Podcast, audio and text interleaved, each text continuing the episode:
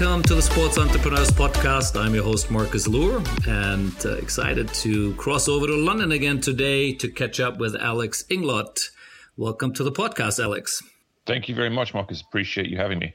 Yeah, I'm looking forward to the next hour here, diving deep into your career and, of course, what you're currently doing. And you currently are the commissioner of the ESL Pro League, so but we'll get back to that later, what that means. But your background is in is from the legal side. You were a lawyer by training and, of course, spent an illustrious career around the world of sports, which we're really going to be exploring now. And so some people might recognize you from the ATP Tour or other roles you played before with Sportradar, etc. So we're going to uncover all that. But as we always do, we'll kind of start how it all started. And from what I can see here, you went to school at the University of Oxford, so you were a prestigious university there, got yourself degree in law, I believe. And I think you also played volleyball there. So take us back there and start a bit, give us some background on that and how it sort of ended up with your first job there, which from the looks of it was IMG. Yeah. So I kind of grew up in a sports house, which I think is probably a little bit cliched for people who end up working in the business of sport. My father was a professional soccer player in Poland before he emigrated to the UK. And so when we were growing up, we were very big into football/soccer. Yeah. I was a QPR fan. My brother was an Arsenal fan, so he had a much better time of it than I did. But we kind of then, I think we moved across from soccer in our pre-teens, early teens, across to tennis. I think he moved across to tennis when he was about 8 or 9. I kind of followed him because obviously as a older brother, I can't let him be better than me at anything. But by that time, I was too late. He kind of got himself involved in the kind of the national tour, junior tour system in tennis and was kind of rising through the ranks there. And I kind of around 17 moved into volleyball, from tennis to volleyball. My maths teacher at school was Polish and he said, listen, Alex, A, you're Polish, B, you're coordinated, C, you're tall.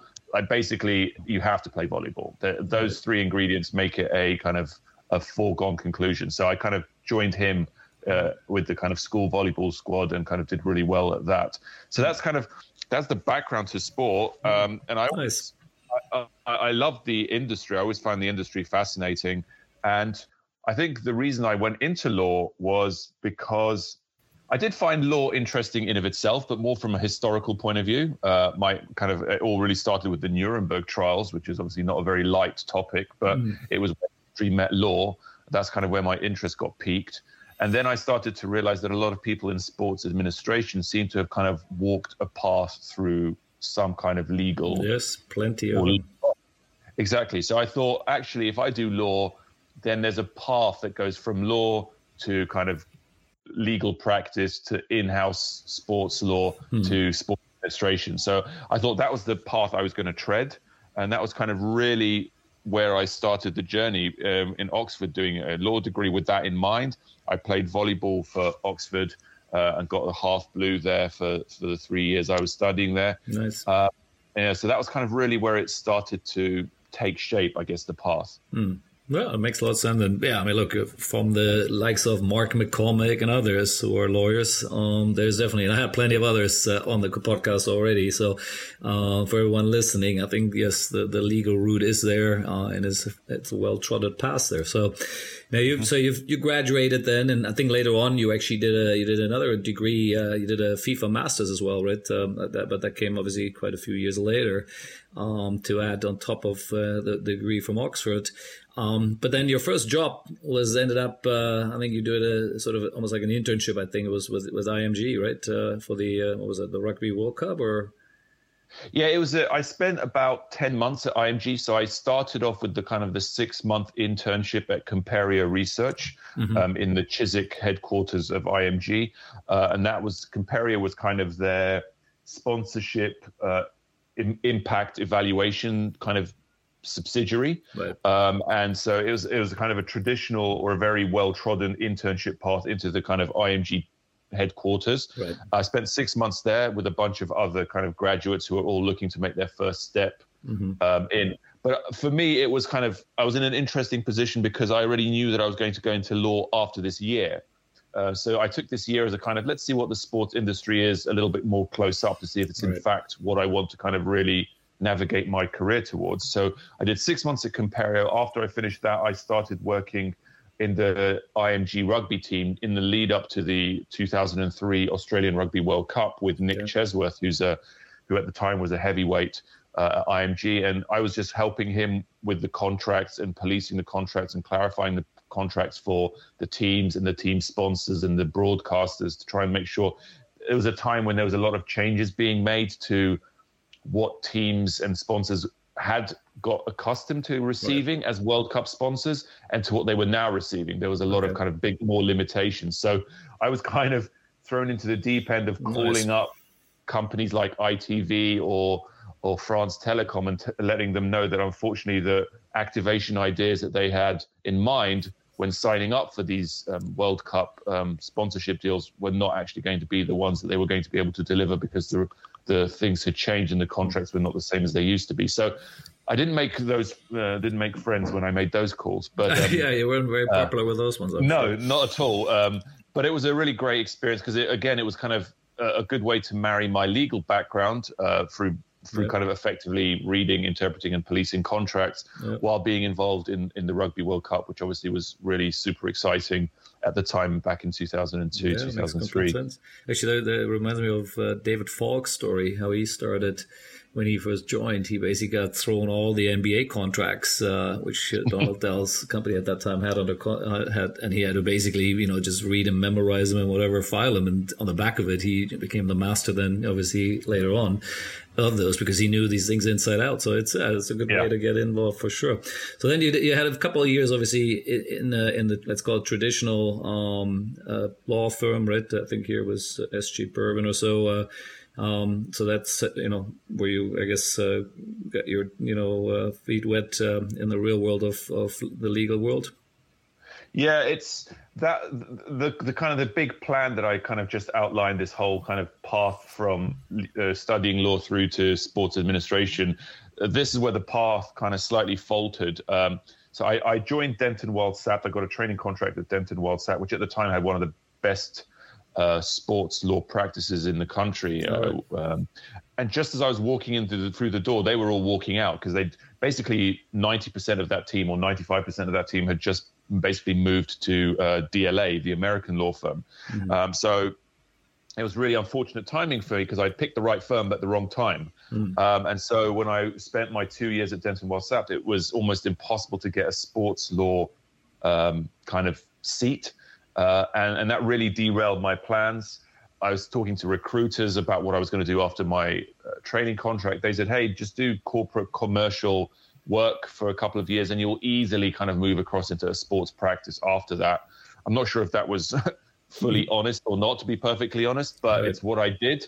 Went to SJ Berwin and joined their kind of corporate team for a couple of years. And just as it was like two and a half years, and I was like, right, I've done I've done what they recommended I do. I'm now going to go and look into the sports practice world, and make that seamless transition that I've been promised.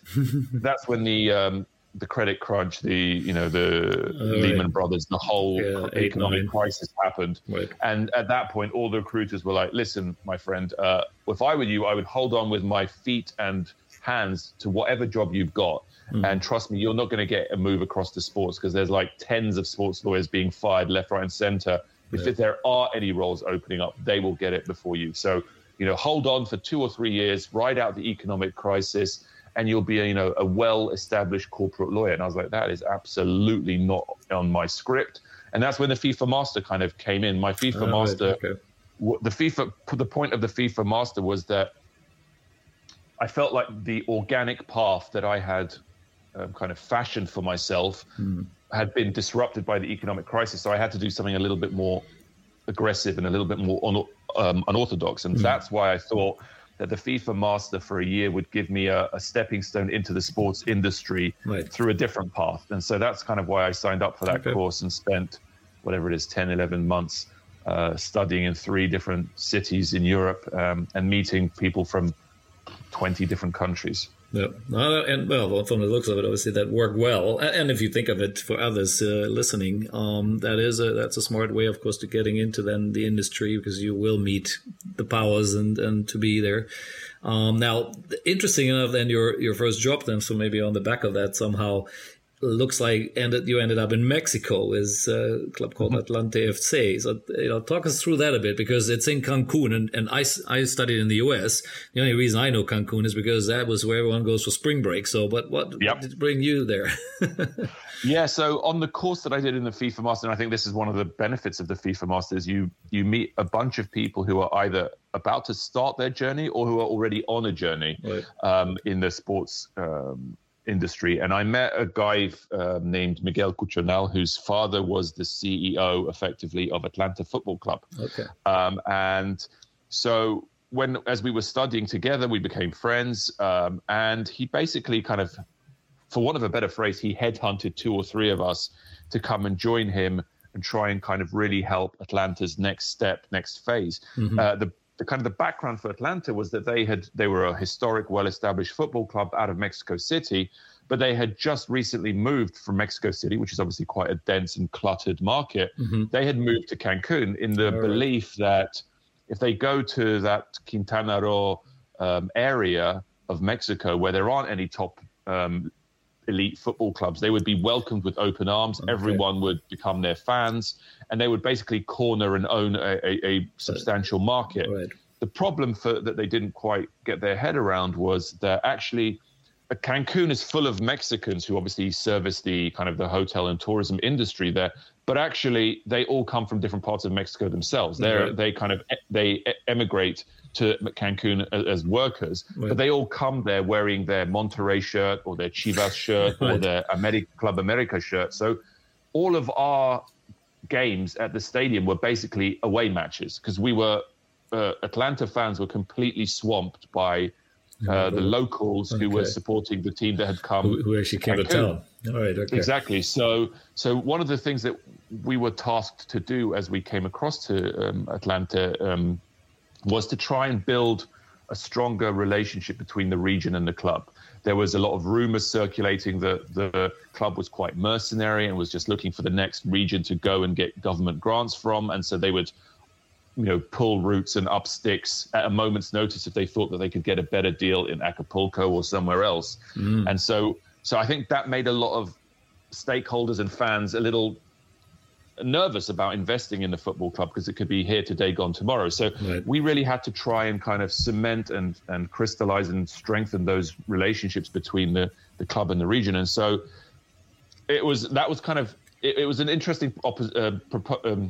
interesting kind of opportunity generally, because we weren't quite sure what we were getting into when we landed.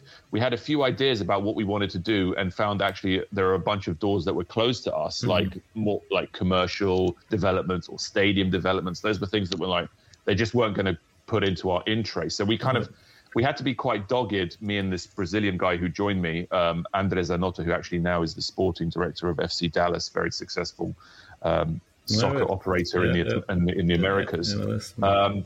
He spent years in Palmeiras, in Grêmio, in Santos. So he's very well established in Brazilian football and now North American football. But we were there trying to think, what can we do if the obvious things that we would like to do are not available to us? And that's why we focused on this kind of relationship, community outreach.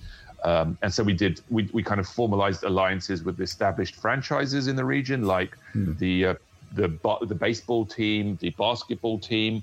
We established links with local charities and charitable initiatives. We did a lot of work with local schools to try and kind of bed the relationship. If mum and dad are already wearing Chivas in Monterrey, can we get Junior to wear an Atlanta shirt by kind of exposing him to Atlanta while he's at school, or during the holidays with football camps and things like that. So that was some of the stuff that we were trying to push through. So it was a really hustler type kind of situation where you had to just make opportunities, uncover your own opportunities and execute against them.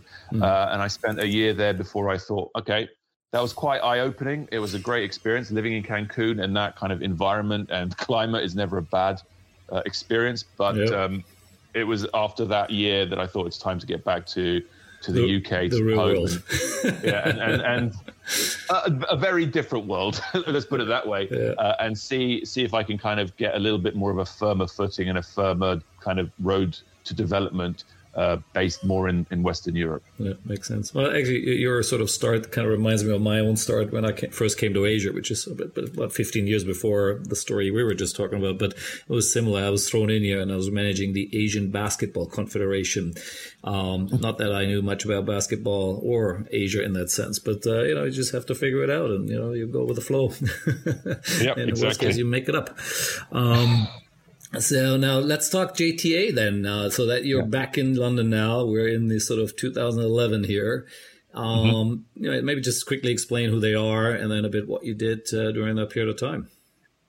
Yeah, JTA is a comparatively small outfit, but really very highly respected and heavyweight in the area that it historically has focused on, which is brand building, communications, lobbying, and international relations in and around the Olympic space.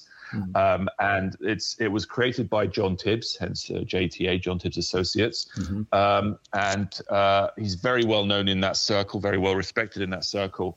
And I did a little bit of work with him, kind of almost like a semi-internship basis before I went to the FIFA Master.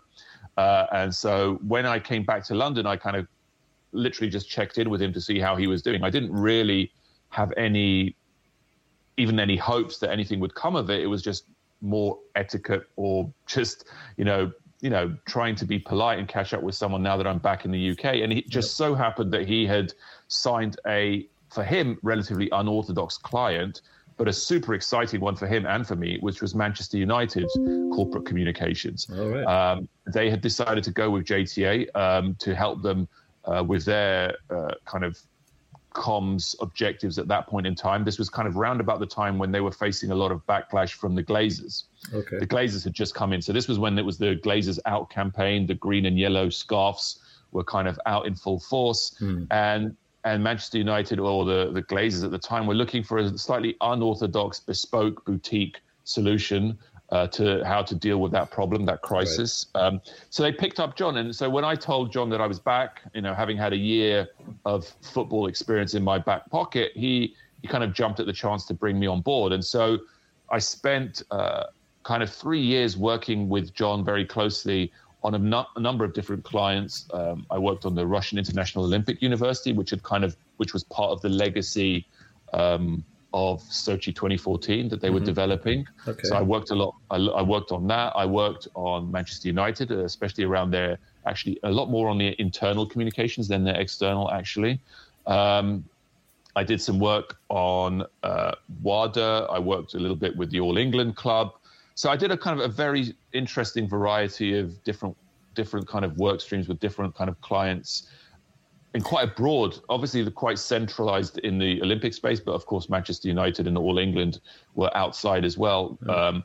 So it was because it's such a small outfit, and you're given such a lot of responsibility so early. It was a really great kind of development experience for me, working kind of as almost the right hand of John during those 3 years. Yeah, and the role was brand building and communication, right? So marketing, communication, I guess. How does your legal background fit into all this? It was a real baptism of fire because it's a very different skill set. Right. Because if you think about it on a very kind of layman's terms, legal language, legal messaging is very specific, very kind of, in some ways, opaque to the vast majority of people.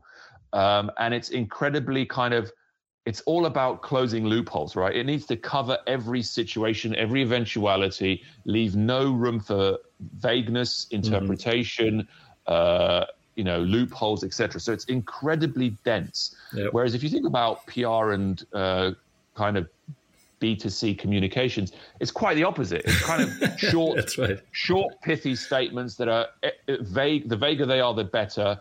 And you're not trying to cover, notwithstanding, subject to A, B, subject, subclause two.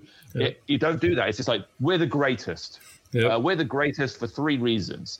Like that, so the tension between the legal philosophy of language and the branding, marketing, communications approach and philosophy to language are so different that it actually gave me a really good grounding and understanding of when and how to flip between the two. Initially, it was really challenging because I found myself gravitating to a kind of a more legal way of thinking. And John kind of had to hammer into my head, we're not trying to cover every eventuality. We're trying to be bombastic. We're trying to be short and sweet. We're trying to be impactful. So leave it open for interpretation. You have to know when to gravitate in one way and when to gravitate in another way. So it was a really good way to, like I said, to have two different schools of thought in my head at the same time and being able to flip between the two as and when necessary. Interesting. I mean, it sounds like what you were doing there obviously then kind of led to the next one, right? Which was Director of Communication for Sportradar. Now, again, you know, most people know Sportradar, but we can do a little quick intro and background on them. And you spent a good 4 years with them in their, I guess, marketing communication side of it. And, you know, so talk a bit about that. Yeah, I'd love to say that I saw Sportradar coming. That I saw that they're, you know, that they were going to be as big as they have become, that they were going to be this multi-billion-dollar, you know, colossus of the modern technological sports world, but I didn't. I didn't buy any shares, obviously. Obviously, I had a key role in that, but no, I'm joking. For me, the integrity was really where I identified Sportradar, or where they came on my radar, because, pardon the pun, because I had done my last piece of work at JTA for WADA, and I really liked the idea of marrying sports industry work with sport integrity work. It felt ethically really comfortable to me, like fighting the good fight. Yep. And so I spoke to a few people in and around the integrity space in sport, and they said, look, there are really two areas. One is doping, which is very well established, and actually quite biological and chemically kind of language filled. So actually, what they said to me is, listen, if you want to kind of really get a foothold, build a reputation in a space around sports integrity that is developing rather than that is developed, you've got to look at match fixing, because that is really the next big issue that sport is going to face as betting starts developing. Yep. This is going to become bigger and bigger problem. So actually, it's going to be easier for you to get a really solid grounding and develop a position in that space. And the follow-up questions, they said, listen, if you're going to do that, which we recommend you do, you've got to look at Sportradar, because these are the guys who are pretty much at the vanguard of defenses against match fixing. So I spoke to Sportradar. They just so happened to have a role for their integrity services as a kind of head of communication. So I went for the job and got it. And that was really how I got into it. And so, you know, just to kind of underline the point, my first role was really to promote and communicate all the progress, achievements, initiatives, and partnerships of the integrity services of Sportradar. I really wasn't involved in any other part of that massive, sprawling business. And I spent about a year and a half doing that before David Lampitt, who was kind of, he had a number of titles while he was at Sportradar, but he was in some ways a kind of a COO fixer for Sportradar with regards to any big projects and big issues and crises that they had globally. Very, very well trusted by the CEO and founder, Carsten Curl. And so David Lampitt kind of worked in the London office, so did I. So he kind of started to realize and see the value that I was delivering and the visibility that I was delivering to the integrity services. And he wanted to really see if I could apply that to other parts of the business. So I started doing communications for the betting piece, betting for the streaming piece, for the non-betting data piece, and really I just started getting kind of spread across further and further parts of the business, and that was really exciting because it felt very kind of, you know, there was a lot of recognition, a lot of respect came with that, new opportunities, new understanding of different parts of the business. And that's when I really started to understand how broad and how impactful Sportradar was, because it felt like they were kind of engines of the new opportunities and revenue streams for sport from every corner of the world. Whether you were, you know, a national badminton federation or an international wrestling federation, or, you know, whoever you were, it felt like you had to touch Sportradar's business in some shape or form, or at least be aware of them or understand what they were offering. So it was a really great way to kind of get a higher awareness of where sport was heading. And then towards the end of the 4 years was when PASPA was repealed in America, and we, you know, I became kind of the chief engine of lobbying and communications in the US around betting and how betting was going to open up, the opportunities, the challenges, how to do it right, how Sportradar could support so many aspects of that offering, whether it's from integrity, whether it's from data provision, whether it's from streaming, clarifying things for stakeholders who weren't aware of what was going on. So that became kind of my final focus at Sportradar. And I think I spent about six to 12 months doing that, spending a lot of time working out of the New York office. And really at that point, I was like, you know, 4 years there, I was ready for something different. Mm-hmm. And that kind of brings, I guess, brings us to the ATP. ATP Tour, yes, that's right. And I have to admit, I like Sportradar Tour. I've been trying to get Carsten on the call, on the podcast too here, and to sort of really hear the full story there. It's very interesting, and they've obviously done very, very well there with their listing. Not sure what the market cap is at the moment, but I think at one point in time it was 10 billion, right? So I'm assuming with the general decline the last year or so, it's probably a bit less than that, but it's still it's an amazing story there.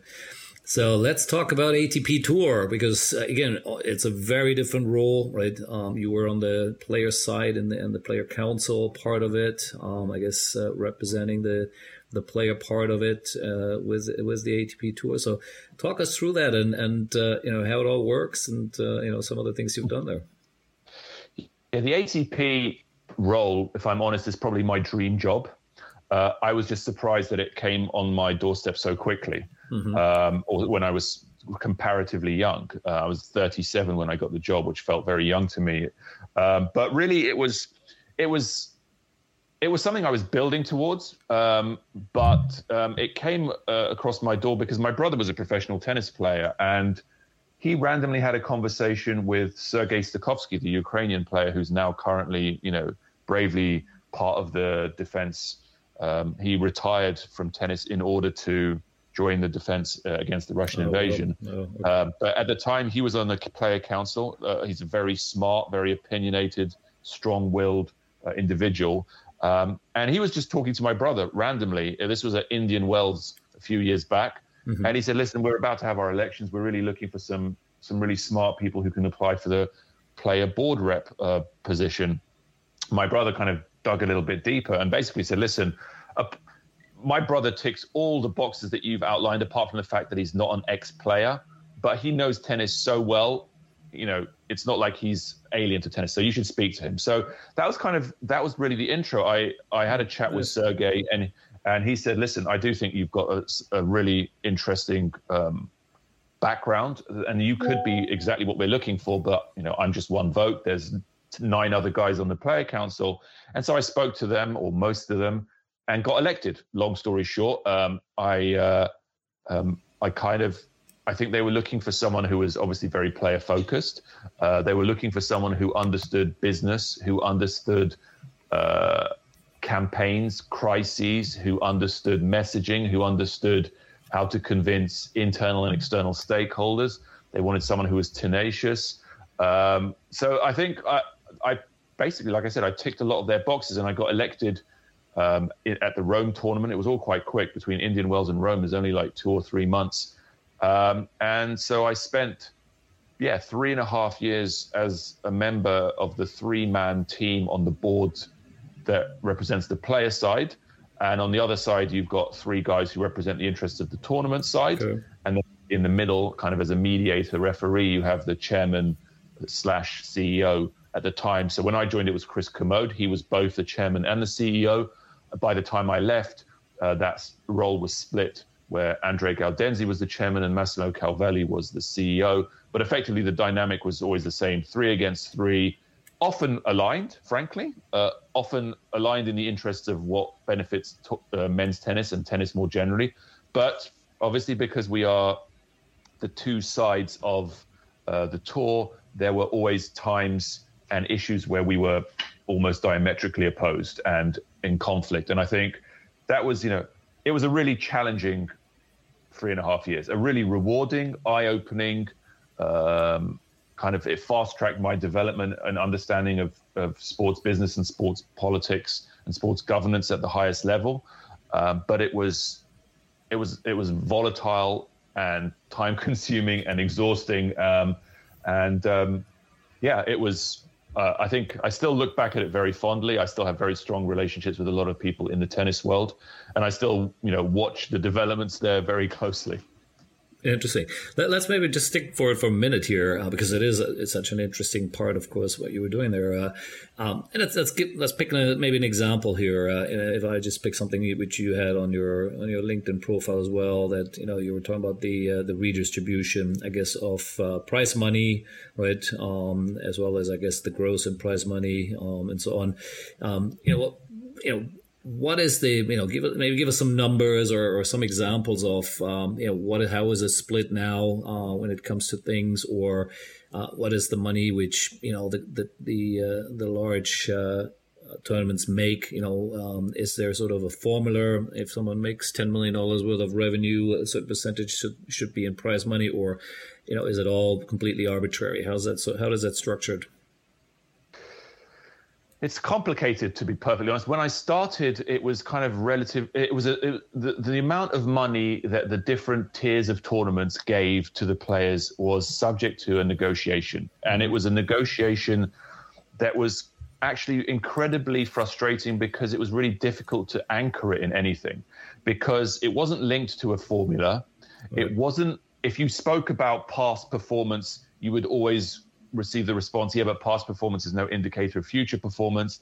If you try to reference increases in revenues on the tournament side, they would say, well, yeah, but you don't see the costs. So it was really, it felt incredibly frustrating because it felt like a lot of the times we were arguing in the dark. Right. And at the time, the tournaments really had pretty much no obligation to disclose either their revenues or their costs. Right. To the ATP, well, they did to the ATP, but not to the player group. So, yeah, it was kind of put your finger in the air and should we have a 6% increase this year or a 5% increase this year or a 10% increase this year? And it was always a super volatile, super aggressive argument that would happen at the end of either a year or a period of years if we had managed to secure a multiple-year deal negotiation. And it was just, what it felt like. We would sometimes reference an increase in a TV deal or we would reference a sponsorship deal. Right. We were trying to cobble together pieces of information to back up a general percentage increase of prize money year on year. And it was just horrible. And so really that was the climate that I walked into when we were doing this. And it became clear to me that there had to be a better way to do this. It just felt so amateur, so unprofessional, and so untransparent. And so really for me, the focus was how do we find a system, a process, a mechanism that, and maybe even as part of a bigger vision that really addresses this fundamental problem. And this is really, it kind of coincided with Chris's re-election. And, long story short, I thought we needed someone new. Chris had done 2 terms already. He'd done 6 years, or 5 years at the time, but he was going to do 6 years by the end of his term. And I said, look, we need someone new, someone who's really going to tackle this issue, if not more, head on. Right. And so we decided not to renew Chris, and we opened a process, a very kind of objective process through Russell Reynolds as the recruitment agency. We kind of cast the net globally. We looked outside of tennis, outside of sport. We spoke to people from all walks of life, all parts of tech companies, all kinds of people. And it was interesting because Andrea came in as an ex-tennis player, and he was incredibly clear about what needed to be addressed. He had this vision, 4-pillar vision, which was focused on transparency of numbers from the tournaments, profit sharing to the players, a kind of greater certainty and lock-in in terms of the calendar and in terms of increasing our Masters events to make them bigger events, and more rights aggregation around, the IP that the tournaments own in order to try and kind of collectively sell things and have, a better position in the market.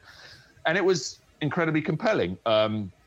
And so, he got voted in, you know, full disclosure, he wasn't my first choice, but he did get in. He unfortunately, like within 3 months of starting, COVID hit.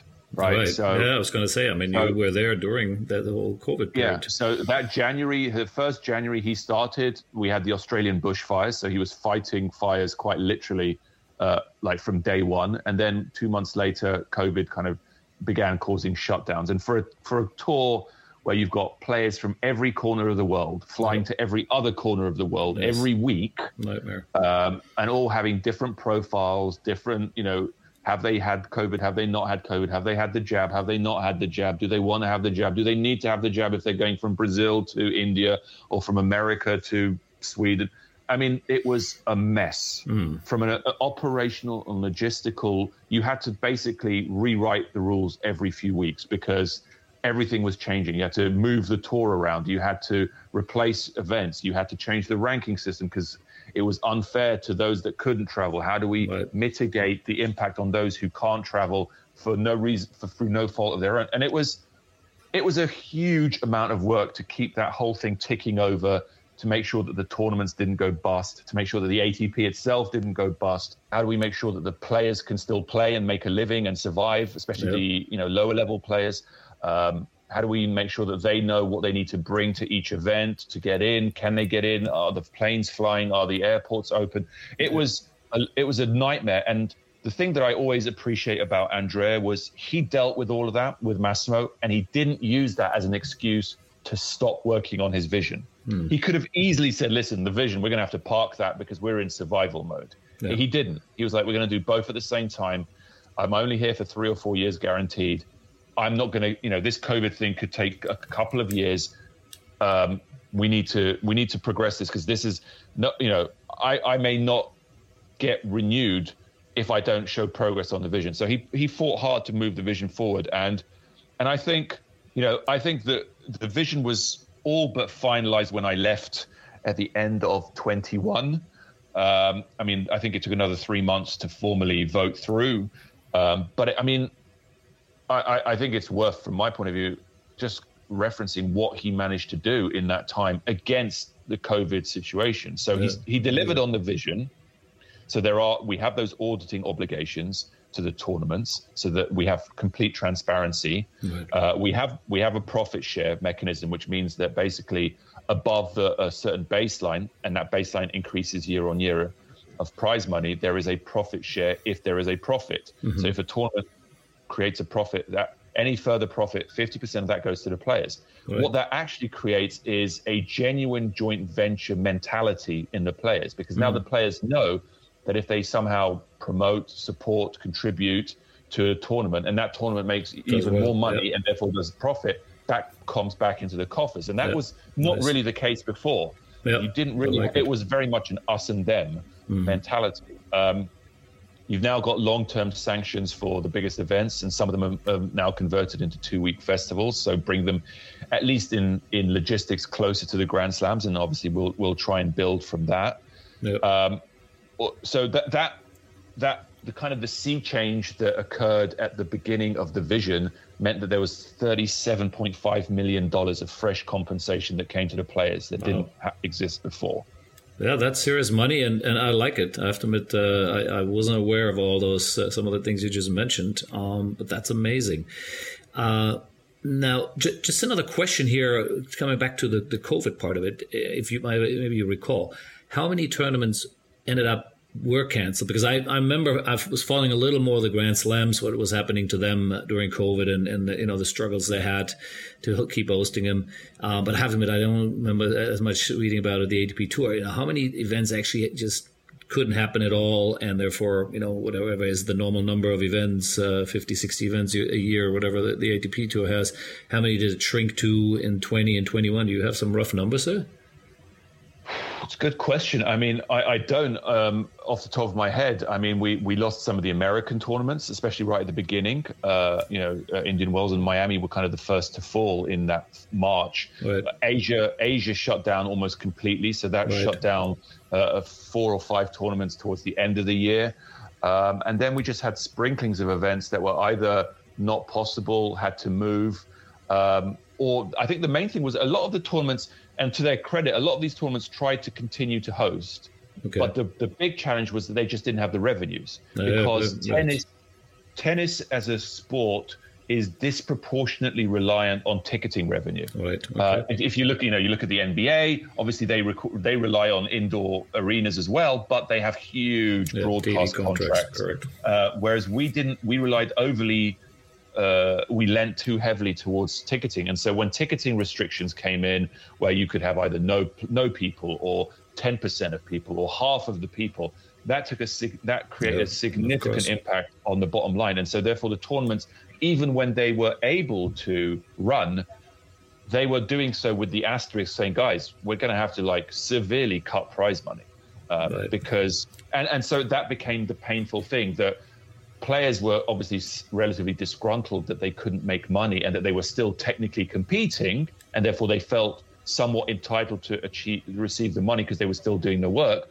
Whereas tournaments were trying to justify to them that we just don't have the revenues to do that. We're trying to survive this, correct? Yeah, we're trying to give you as much as we can. We're trying to make things work. But if you are going to play hardball, then actually it might make more sense for us just to go on ice for a year or two. Yeah.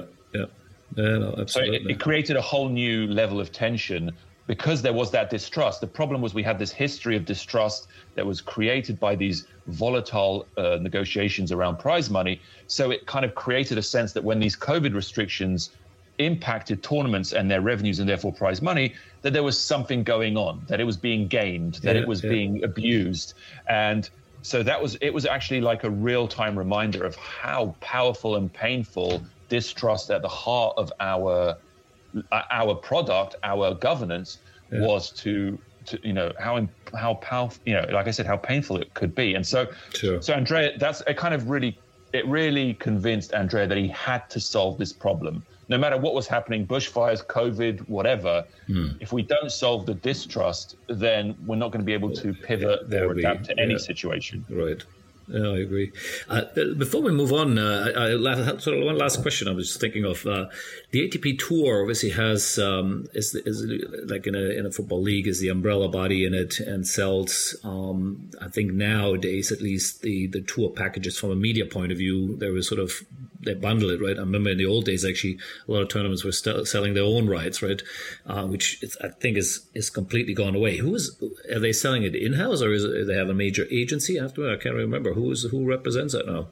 Yeah, so it was ATP Media was set up originally by the Masters tournaments to sell Masters bundled events.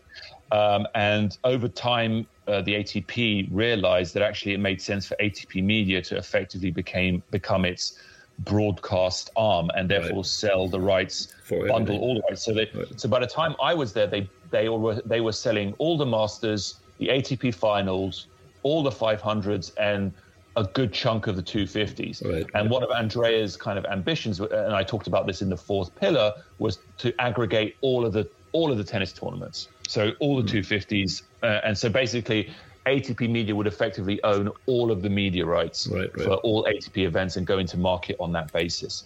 Obviously, Andrea wanted to go further and wanted to talk about data aggregation. He wanted to see if there was opportunities to bundle ATP with, ITF or with WTA or even with slams. And those may come in, phase two of his vision, should he be re-elected this year. But he was of the opinion that, I think that if I had to condense his philosophy into one line, I would say he would say, listen, tennis has spent so much time fighting itself that it hasn't realized that the world is moving forward and we have neglected the fan.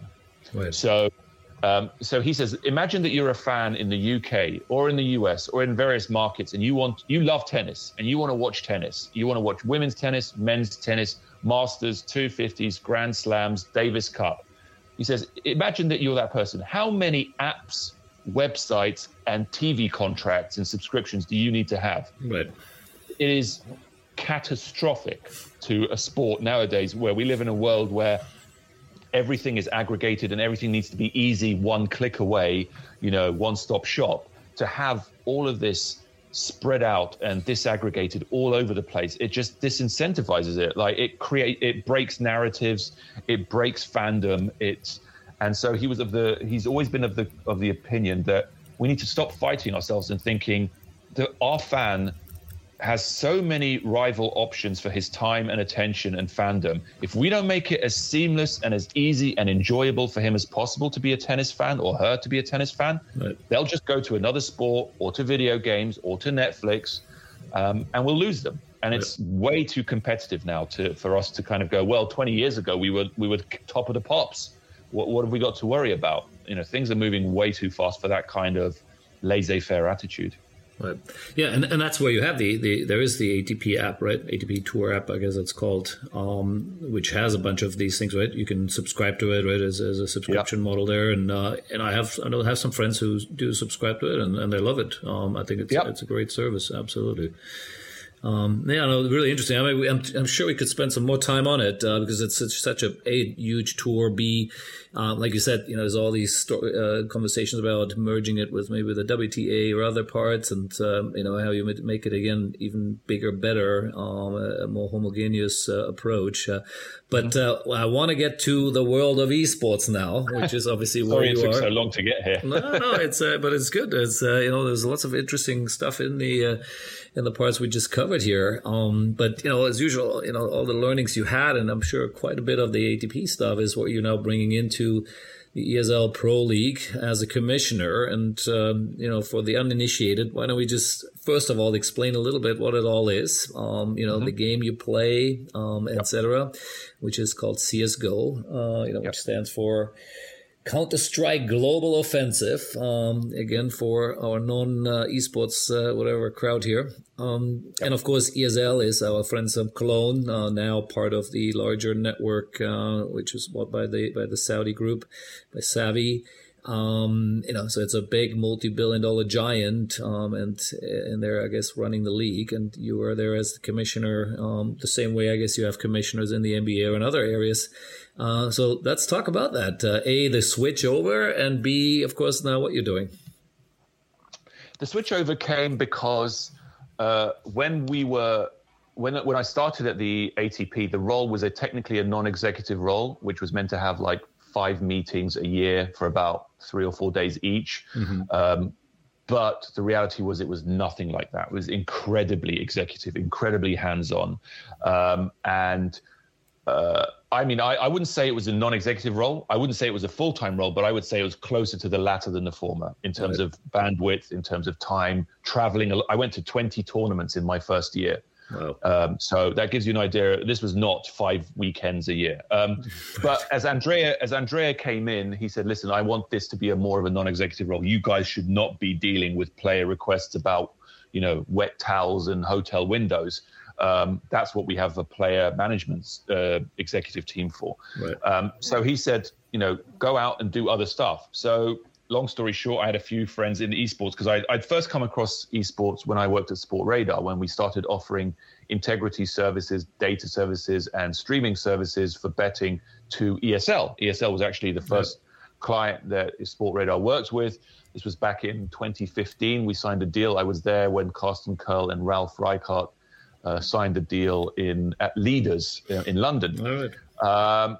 And off the back of that, I went to ESL 1 Cologne in the summer of 2016, and I was blown away by what I saw. I mean, I cannot stress how eye-opening seeing your first Tier 1 esports event live is. Yes. Doesn't matter what you hear, how many presentations you see, how many speeches you listen to, how many conference panels you understand, then you'll realize that it's just the same as the NBA, as, you know, as baseball, as ice hockey, whatever it is.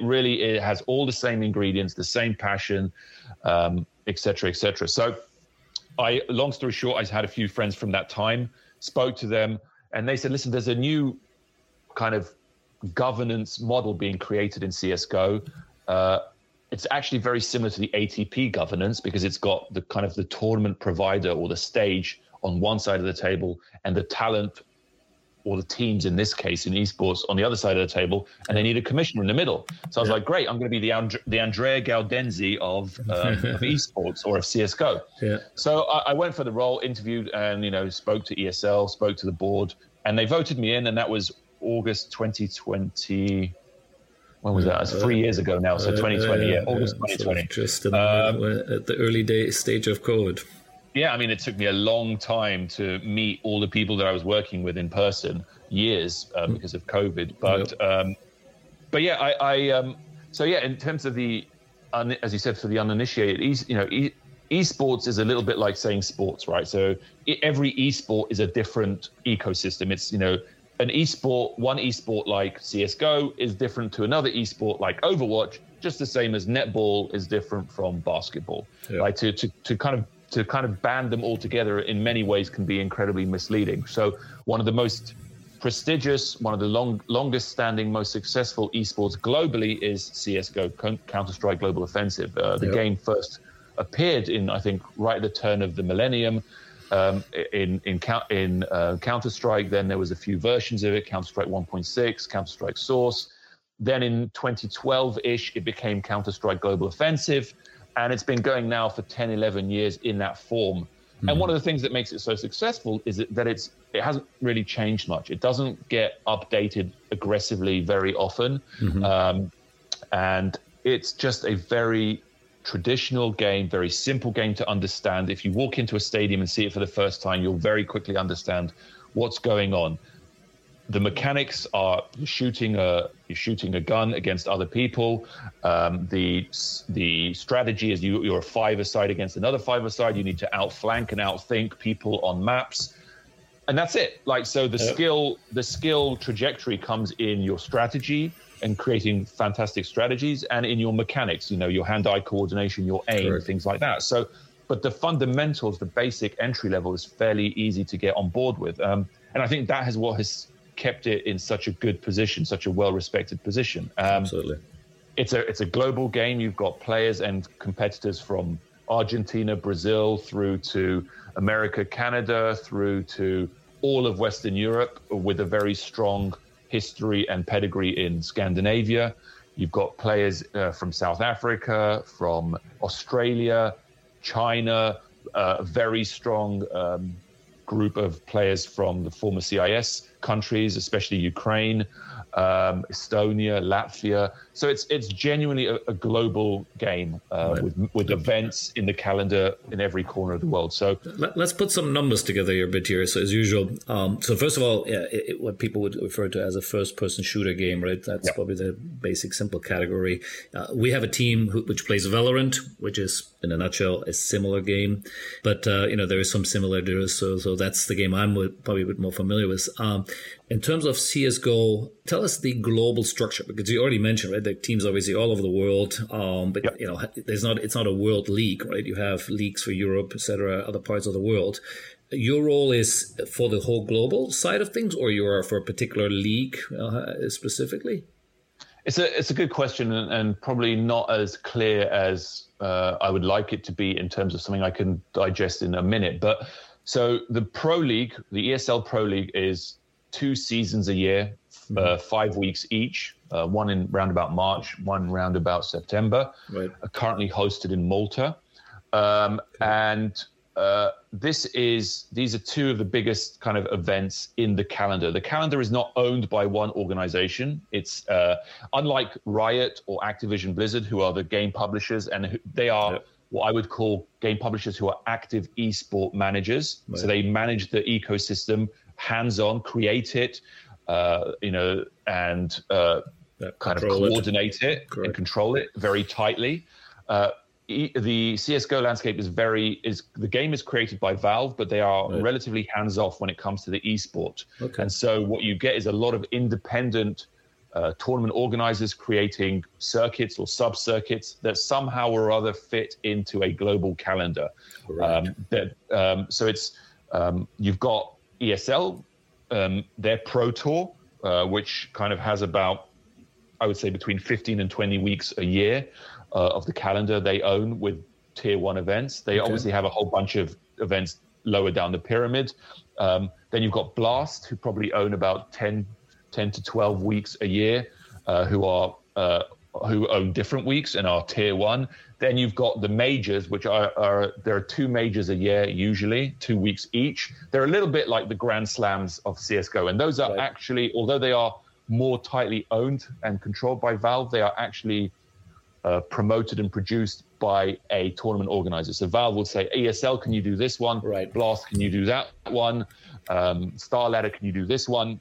But it's kind of, I think if you would to summarize the calendar, you would say you've got two majors that are kind of Valve owned, but tournament organizer produced. Makes sense. Then you've got two big events, which ESL run, which are Cologne in the summer and Katowice in February. So those are kind of the four, you can call them the four Grand Slams of CSGO.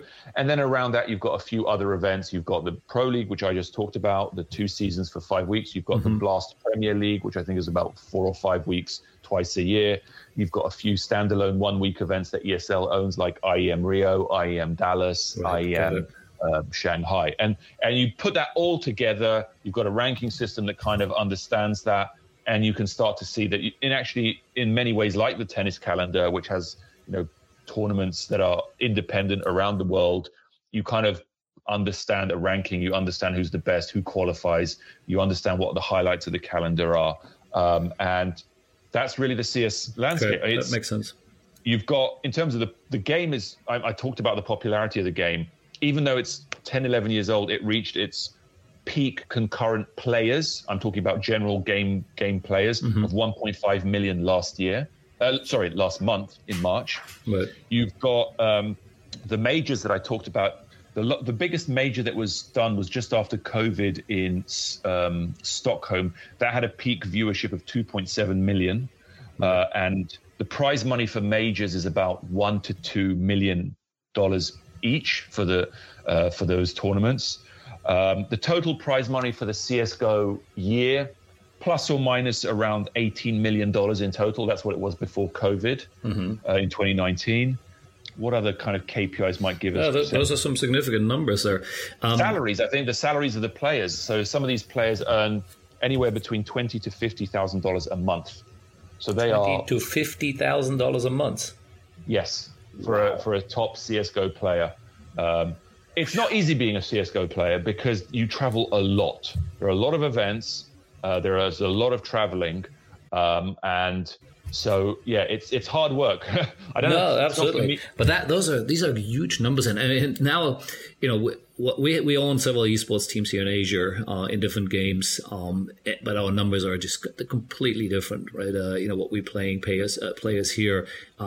If you compare it to a regular salary in Thailand or in Indonesia, it's a salary of a manager or even director level at some time. So people maybe similarly would say, wow, that's a lot of money. But compared to what the numbers you just threw out here, it's a fraction of it. And that's why I can see why a lot of times these esports teams struggle to figure out how to make money, especially, I don't know how much it is in your league, but a lot of times a lot of the prize money stays with the players too, right? It doesn't even, the team doesn't really keep a bigger chunk of that. And so I think there is definitely something wrong with the economics, in my view, a little bit what we talked about with the ATP Tour, where, it was maybe not as well distributed, maybe, or fairly distributed as it could be, and that's obviously always comes from the strengths of the publisher or the developer, right? Who controls everything at the end of the day, right? And makes large sums, but it really doesn't trickle down yet into the world into the esports world, in my view. What would you say? Maybe would you sort of agree with that general statement?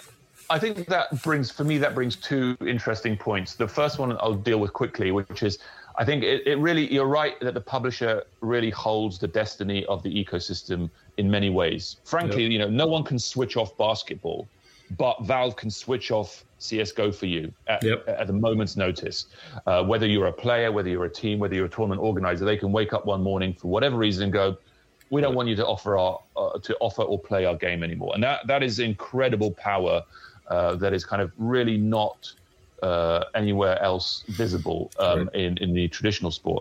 However, it depends on their generosity. You look at Valve and the the kind of prize money that they distribute on for the Dota International. It's, you know, millions and millions and millions of dollars used through the battle pass, which is effectively a system which allows each game player of Dota to buy items within the game that they love, in the full knowledge that a portion of that money will go into the prize pool for the event. Yes. That is like, so effectively players are funding or kickstarting the prize money. Correct. And actually the Dota players take great pride in building that number year on year at the international.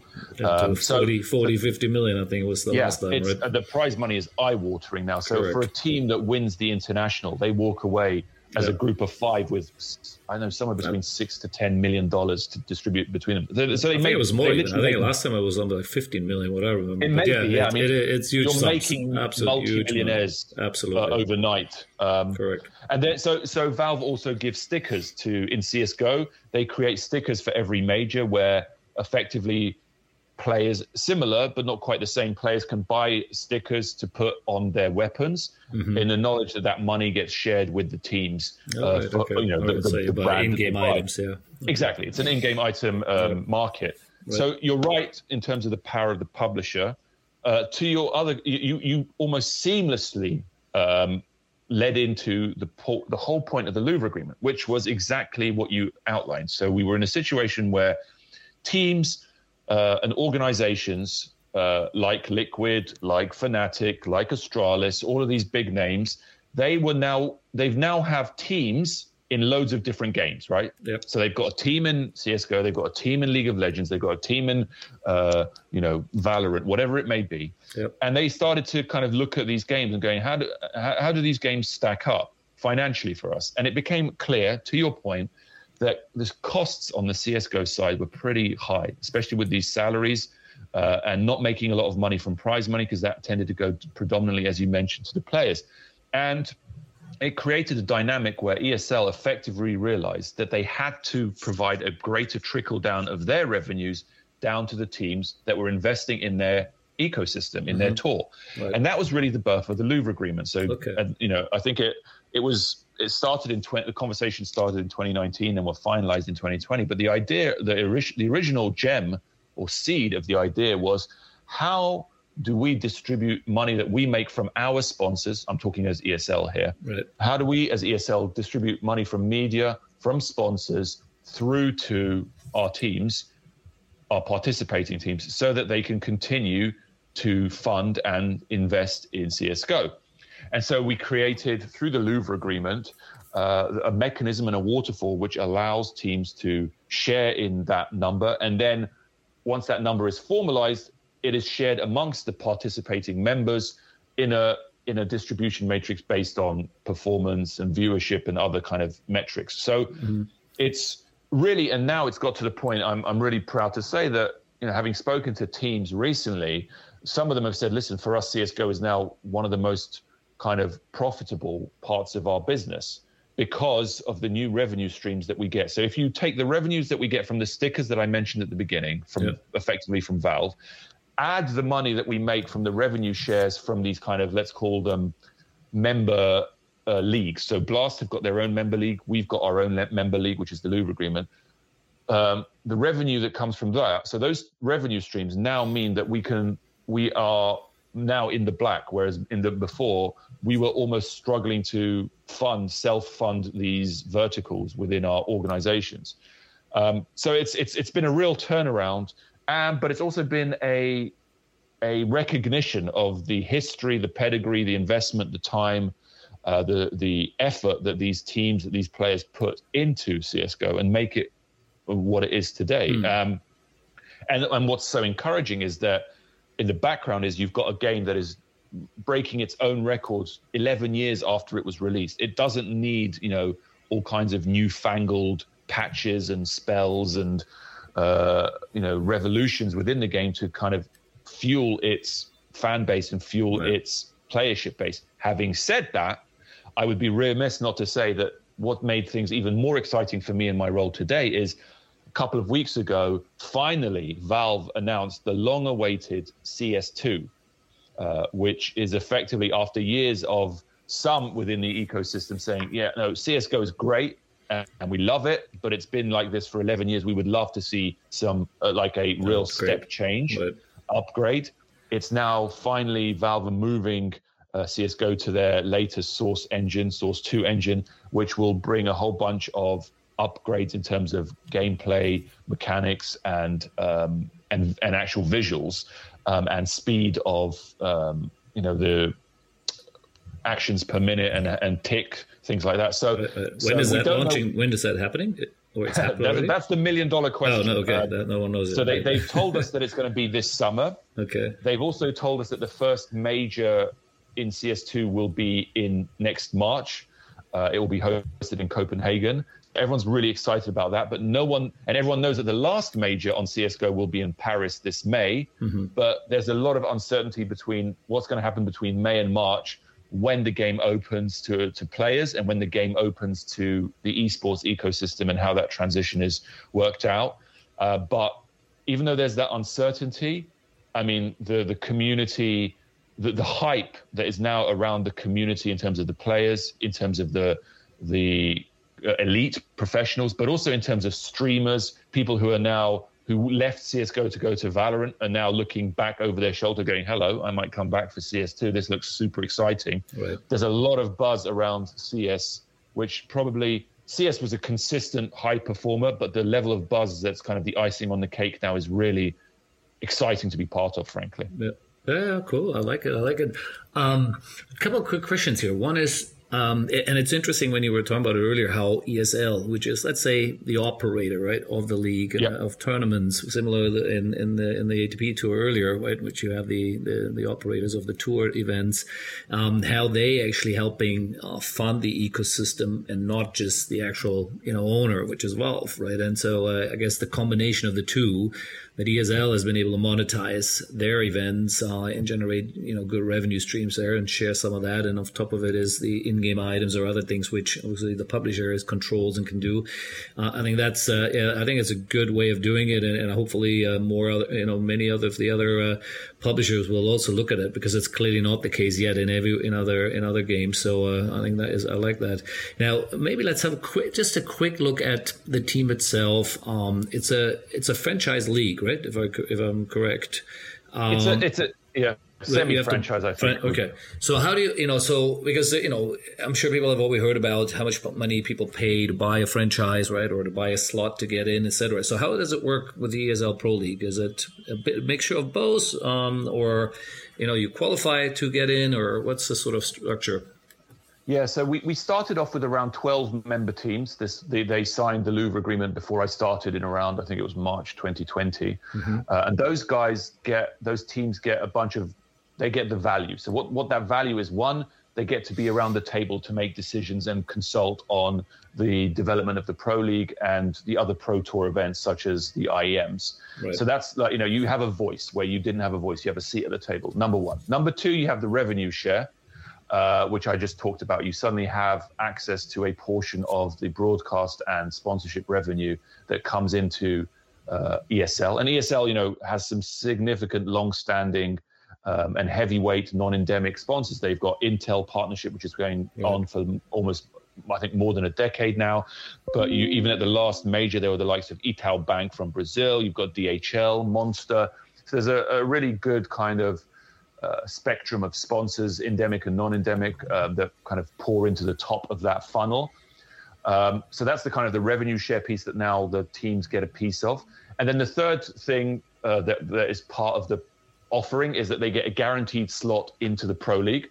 Right. So the Pro League is now a 32-team tournament. It used to be 24, right, but we radically changed the format in the last 6 months. It's a 32-team format.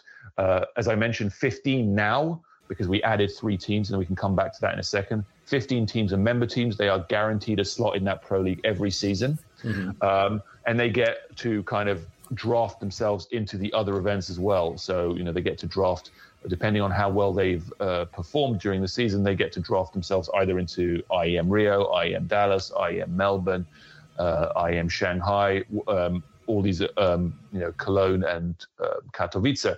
And then the fourth piece is really the bit that we're most kind of it's a work in progress, I guess, or the most work in progress, which is the aggregation of IP and sponsorship rights for this bundle. So historically, obviously, you had each of the teams going into the market by themselves. You had ESL going into the market by themselves.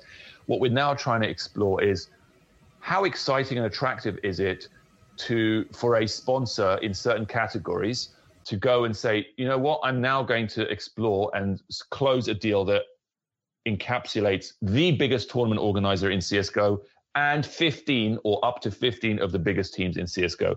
You're never going to own the CSGO space, but in one deal, that's probably the biggest percentage of the CSGO tier one landscape that you can own in one fell swoop. So the immediate categories I think of are luggage partner to the Pro League or Louvre agreement, airline partner, hotel partner, food delivery partner. These are the kind of things where I think when any of our members were going out in isolation, they were struggling to pick up a deal because they just didn't have enough of the critical mass to attract a sponsor in that category. But if you say, actually, look, we've got, like I said, we've got the biggest TO and 15 of the biggest CSGO teams all in one bundle. Do you want to become the official provider or sponsor to that bundle? Suddenly we've hit a critical mass that I think is much more attractive. You know, you've got 90 players and coaches, you've got tens of EFG employees. And in terms of, you know, I mentioned these travel related categories. I did some preliminary research. One of our teams cumulatively in 1 month spent 75 hours in a plane flying over 45,000 kilometers. Oh. If that's not an advert for someone who uses a lot of planes, uses a lot of hotels, and uses a lot of luggage, I don't know what is. Yeah. So I would love to think that, you know, sponsors in those kind of categories can see, who may not have been interested in single IP rights, might think, actually, if Alex and his team can bundle a number of those IP rights holders together and give me that category as a whole, that's a conversation worth having. So I think we've started to explore those conversations. But I really think it opens up new revenue opportunities that we couldn't really get into, as I said, when we were working in isolation. Another quick question, Ali. You mentioned earlier, I think, is the league now is played out of Malta, right? If I recall. That's right. So you're bringing all 32 teams there, or is there some of it is offline, online only first, and then you go on offline, or how does it work? No, you've got 4 weeks of group stages. So you've got Group A, Group B, Group C, Group D. So eight teams will fly in for Group A and then fly out. Group B, same again. And then after Group D is finished, you have the playoffs. So the top 16 teams go into the playoffs, and you know, so the best team. Shall we say the teams that are knocked out of the groups will only be in Malta for 1 week. The teams that get into the playoffs will do a minimum of 2 weeks. Of course, they might want to stay in boot camp in Malta if that, you know, helps them logistically. But yeah, minimum 2 weeks for those in the playoffs. And so yeah, it's not online. It was obviously during COVID times, but now it's fully LAN in Malta. Right. Now, again, maybe is there a reason there? It's Malta. Is the government supporting it, putting money up, or you know, it's not the most logistically easy place? Right? I mean, putting it into, I don't know, Paris, Berlin, or London would be easier probably. Why Malta? Yeah, I think you hit the nail on the head. We had a lot of really fruitful conversations with Malta Gaming, who are Malta. I mean, I remember when I was at Sportradar, Malta was very aggressive about trying to establish credentials and base for global gambling and betting. And they had a lot of kind of opportunities and breaks and support for industries in that space.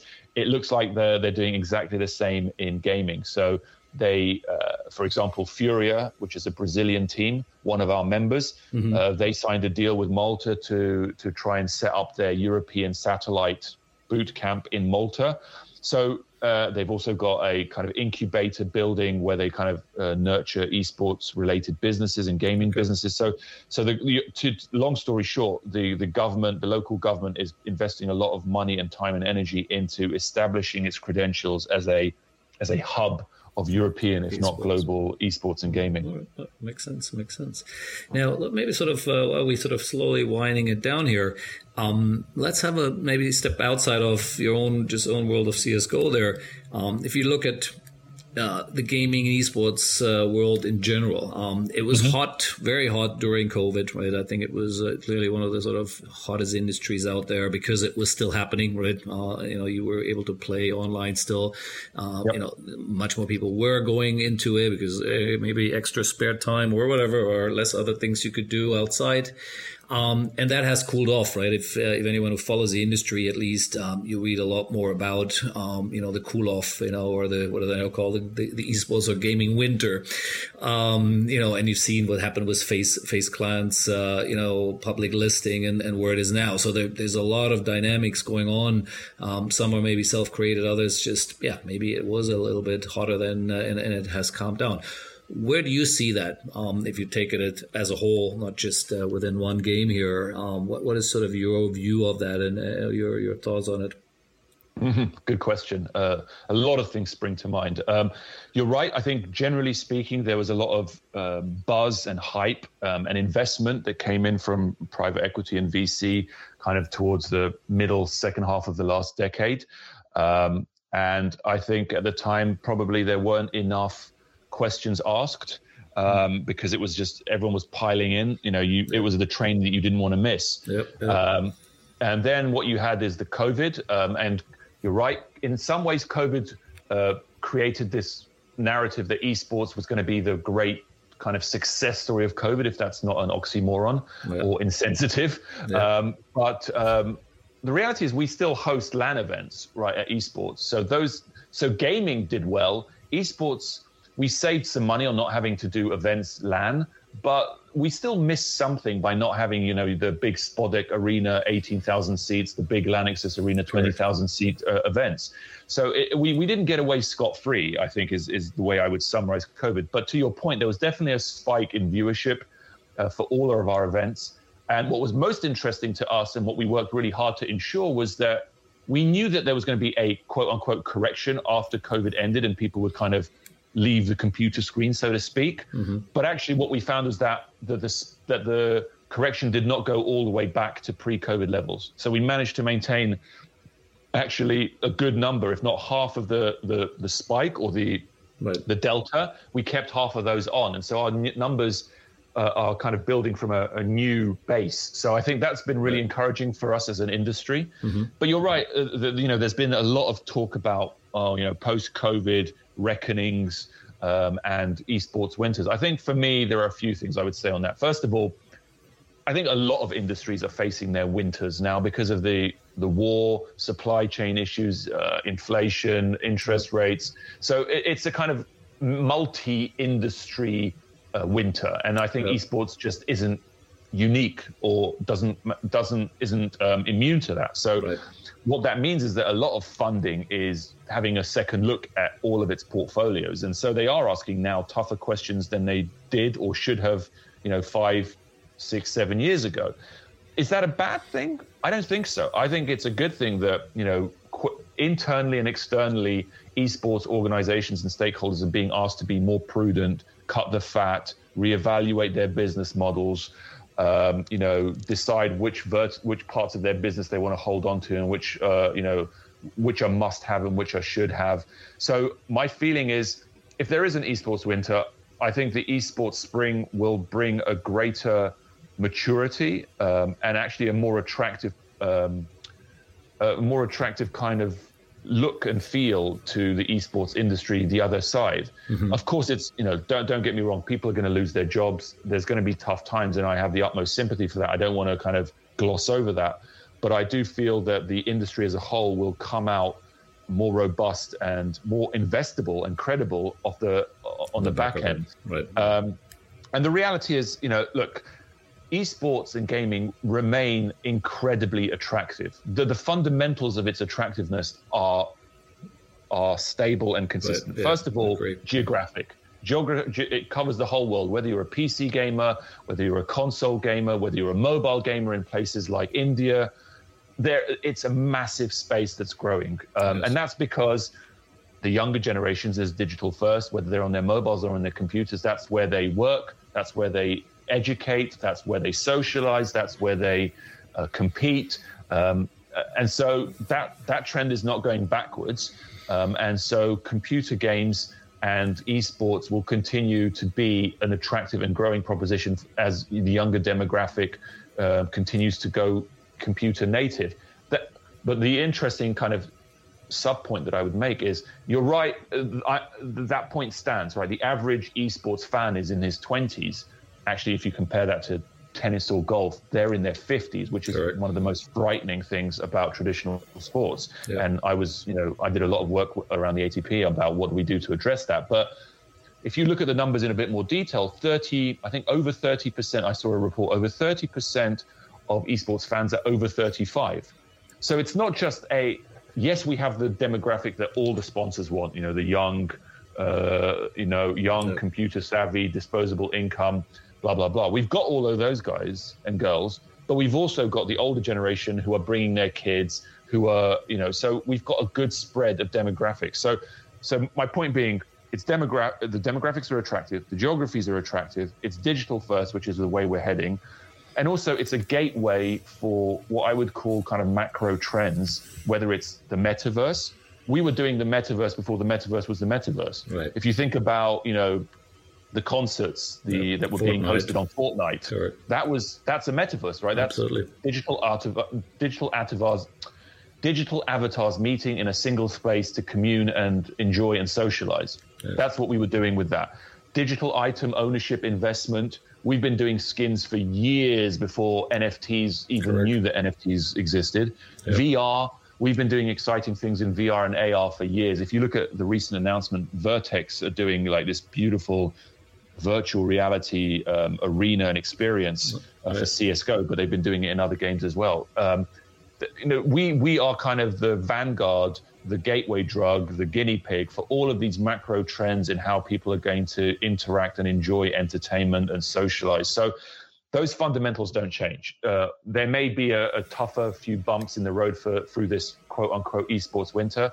But as I say, I'm pretty bullish on where esports will be on the other side and will be the better for it, I think. I like it. And it's a perfect place to stop and leave that out there. Such a great summary. Obviously, because we're in esports too, I like the sound of all of it, and I would agree with most of it as well. The challenges are there, and some of it is clearly macro-related, not necessarily industry-specific. And the whole world will go through it. But I do agree. I think esports and gaming, of course, which is the larger piece anyway, still has plenty to go, and will continue to grow in all sort of areas. And you're right in the middle of it there with ESL. So exciting times, Alex. Thanks for sharing all this here. I think we really left it nicely at a good spot here. And hopefully we'll keep talking and doing some more in the future. I'm sorry I went a little bit longer. I do get a bit animated, but I really enjoyed the conversation. Absolutely. No, it was worth spending that extra time. So thank you very much. Have a great day in London, and we'll talk again soon. Thanks. Thanks Cheers. Again. Bye-bye. Bye-bye.